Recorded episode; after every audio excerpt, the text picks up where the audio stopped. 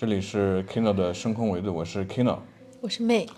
呃，那之前呢，我们看到那个有一个课间十分钟被占用这个事儿，现在我们虽然不知道结果怎么样，但是我们以前可能上学的时候都体验过，就是觉得老师啊特别喜欢去占，就只要是和中考、高考不加分没有关系的这样的一个课程，然后他们都喜欢去，就是说不上了。啊，你是指的是音乐课、美术课、体育课这些课吗？啊，对，反正所以我们觉得，哎，可以这个活动一下、休息一下的，都不让上了。所以这就引出一个话题，就是好像我们的教育好像一直是关于考试，就是说什么考试，然后你去学习什么，然后把它复制出来，而不是思考。就连以前我们的那些作文呐，都有范式。你看啊，让我们去看什么满分作文？哦，满分作文写的很好吗？实际上我小的时候就有这个疑惑，我觉得写的并不好，而且很虚假，对不对？而且说的故事让人觉得现在看甚至有点狗血。但是老师说，哎呀，你看他这个句子分的多好啊，每一段是这样，多多少少，不多不少。然后呢，又用了很多形容词。然后现在呢，我记得我是看哪本书啊？他是说啊，形容词太多了，就像那个马车的轱辘在泥水里打滚赚不钱，对不对？我不知道是这个是这个呃，尤里西斯是谁写的？乔伊斯对吧？好像是乔伊斯说的，对不对？那对于现代文学来说，其实我们早就。对这个东西不怎么样，大家看过《尤里西斯》应该知道，语言非常简练。那现在我们不知道为什么，我也不知道是复兴了什么，就喜欢用一些娇柔做作的语言去表现一些故事。我们还觉得这样的学生很好，呃，词汇量大，对不对？那你如果是呃，我我很想让这些这个呃一些语文老师啊去改改呃尤里西斯的呃乔伊斯的这样的一个作品，包括近代的这些。那么我估计他们是不合格的，是这样吗？嗯，你以前就是说有经历过这样的事情吗？就是说下课不给玩，坐在那里。有经常的，然后因为我们那个时候还是就是重点班，我们是在那个教学楼最高的那一层，然后我们就下课的时候，我就最喜欢跳皮筋嘛，然后我就出去我在操场上这个和同学一起跳皮筋，然后老师就就说了我可能这一辈子就是比较。比较难忘的一句话就是说，你看别的班的同学都没有出来玩耍，只有我们班的同学出来玩。如果让校长看到的话，他会就觉得我们这个重点班的这个学生就是不爱学习，然后就是课间不能活动，就必须要回到教室里坐着。然后这件事对我影响就蛮大的。可以，那可以说你们的校长不关乎你们的身心健康。但是他关乎的是什么呢？可能是招生率啊，成绩好看呐。是我们的班长，不是班长，是我们的班主任 啊，就是他比较更关心这个在学校领导这个面前的这个形象。也就是说，他更关心自己呗。哎，对，然后就是以牺牲我们的健康为代价。后来我就，就是就是因为经常久坐嘛，所以我的这个腰椎膨出嘛，然后现在就得了这个腰椎间盘突出，就是。不能久坐，而且那个时候板凳也不考虑什么人程。人体工学工程，对不对？可能你们那有靠靠吧？没有的，没有，就是硬板凳，就硬板凳。啊，下课还不给出来活动，还在那一直坐着，也不给伸伸懒腰什么的。而且出来玩还要去被批评。对，而且当时我们那个学校的那个卫生间，它是在就是以前嘛，北方的这个学校，它的旱厕都是在最下面，而我们的教学楼是在四层，我们每次都要从楼上跑到楼下，然后从楼下跑到楼上，然后有时候课间十分钟，其实这个时间都是不够的。然后就这样的时间，老师也希望你尽量就是少出去，所以我觉得这种就是带涉及到了一种就是，就是你都觉得这都是一种非人性的这种体验。就算就我们啊时就是把这个时间缩得非常紧，那那么长时间的这样的一个学习，你觉得其内容是什么？你还能记得清吗？嗯，现在我已经记不清当时学的是什么，但是我只是知道就是嗯对，就是上课可能是我觉得。跑神的时候可能更多一点吧。其实也就是说，更多的是灌输知识，灌输这些可以被就是说细化的这些文字的东西。对，可以而不是思考。可以讲说，学生里面，我觉得大家最喜欢的课可能就是音乐、美术和体育课。嗯，可以散发一些精神啊，想象力。结果连这些课都被主课的这些老师这个占用了，然后有时候会觉得。就是哀声一片，然后我觉得这个东西就特别不好。但是实际上呢，在近代哲学家里边，思考实际上是被提升到一个非常高的高度的。就比如说阿伦特强调，思考对于良知的形成是本质性的。那我想每一个人良知这个东西，其实都是关于到自身幸福，还有这个社会安定的。所以说，没有什么比这更重要的。我们教育，其实首先你先成人。你你再去说我能干什么事儿，对不对？而且现在教育主要是以牺牲了学生的这个身体健康为代价，我觉得这个是得不偿失的。而且我在以后的这个人生啊，就是放眼望去，我以前上学的时候，我觉得以这个牺牲作为代价实在是太沉重了，因为这个就是包括身体上的一些病痛会伴随你一生，所以我觉得这个东西。身体上的还有心理上的，我不知道有没有直接关系。但你想想看，就是我们有朋友啊，在小区里啊，经常有的时候看到一些猫啊，眼睛被挖去了干什么的，就是这已经不是个例了。就是你很难想象这些人，少数还可以理解，哎，他在成长过程中有什么心理问题。但为什么我们那么多的批量去生产这样的，就是说心智不健全的？人，嗯，他们到成年步入社会，表面上工作了，但实际上身心还是有一些问题的。我觉得我们的教育要负很大的责任，对吧？所以我们的教育没有去把良知放在第一位，那这是不是该问责的呢？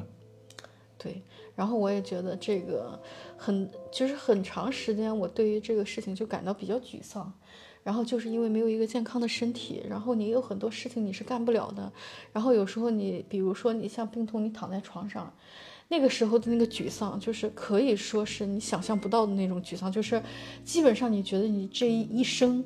就因为这件事情被毁掉了，然后你会感，然后但是这件事的始作俑者并不是你，然后你是被迫成为了现在这个样子，所以你会觉得有一种深深的无力感，而且觉得这件事情非常荒诞。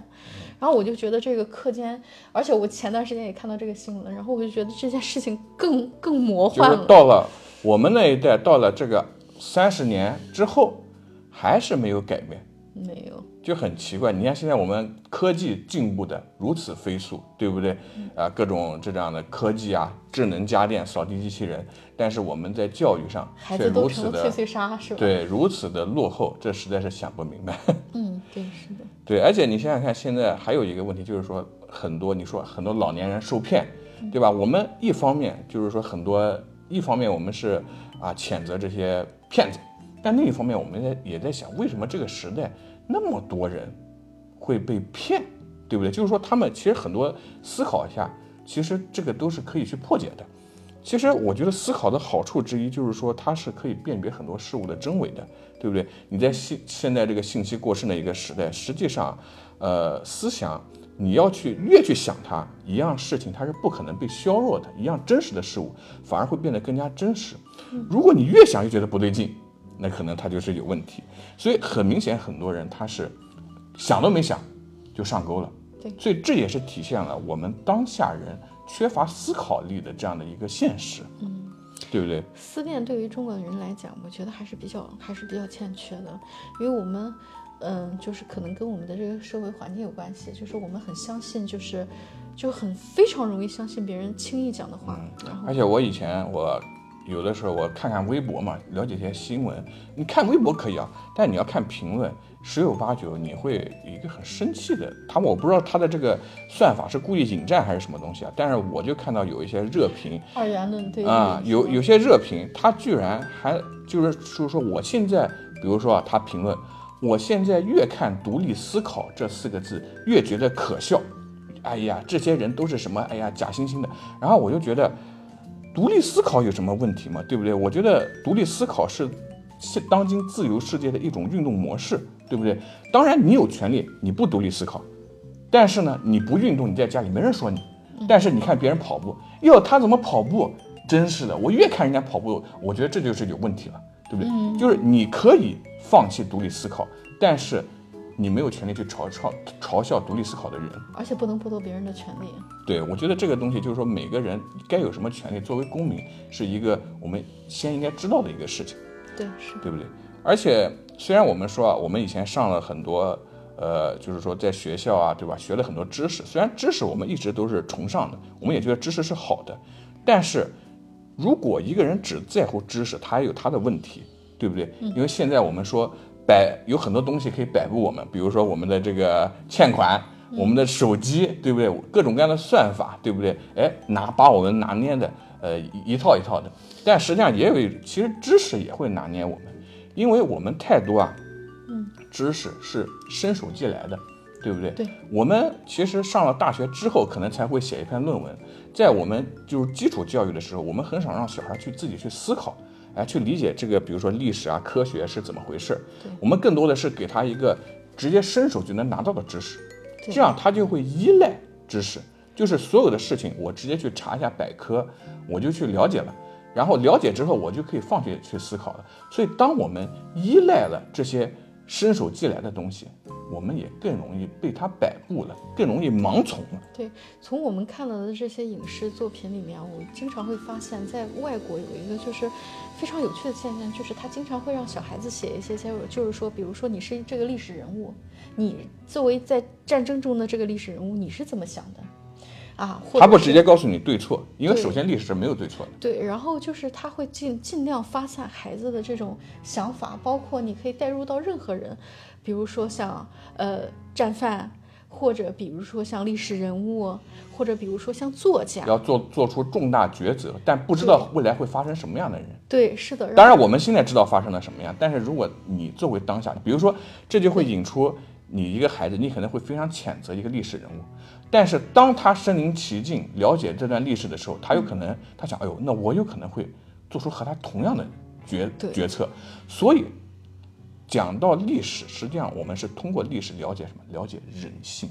对，历史是个学人性的东西。我们的历史老师很少这样教给我们，觉得历史了解历史，我们就不会犯错。谁不会犯错？人类不会犯错。所以学历史是为了学人，对不对？这个是一个基本的一个问题。而学人，我们就跳不过思考我们自己。对，而且我觉得他们经过这样的思维训练之后，我觉得在很多方面，就是我。不能讲说其他方面，但是我觉得他们的同理心，或者是对待就是我刚才说的良知，对对一样事物的认知，我觉得是要优于优于我们这些就是受传统教育的这些。所以所以说现在可能就是说大家有是学生，也有可能已经当了家长，或者是未来可能有孩子。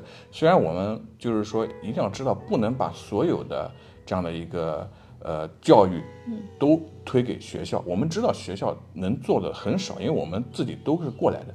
我，所以我们自己不是说，哎呀，我们要更加严格的管控孩子，而我们知道他的思考教育、良知教育是缺失的啊，那就更不用说性教育、死亡教育了。嗯，那所以说我们家长需要补足这些东西，对不对？所以这个是我们需要重视的。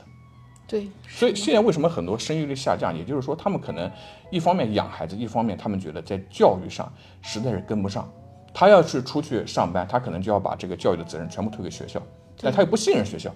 对，所以说他不生孩子有两种，一个是觉得自己没有能力，还有一个是他想要孩子，但是他觉得自己负不了这么大的责任。责任对，因为有的时候我们我发现，在这个尤其是现如今的社会，我觉得我们活好自己就已经非常的困难了。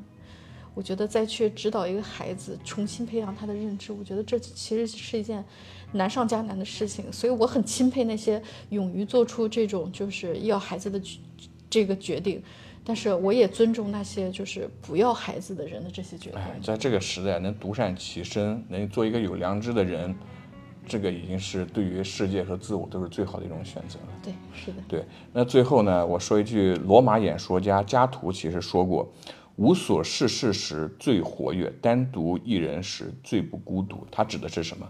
它指的就是思考。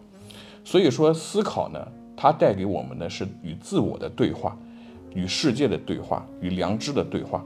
我们通过思考而存在，而获得意义。那最后呢，也祝大家希望都能成为自己，都能身体健康，也过一种。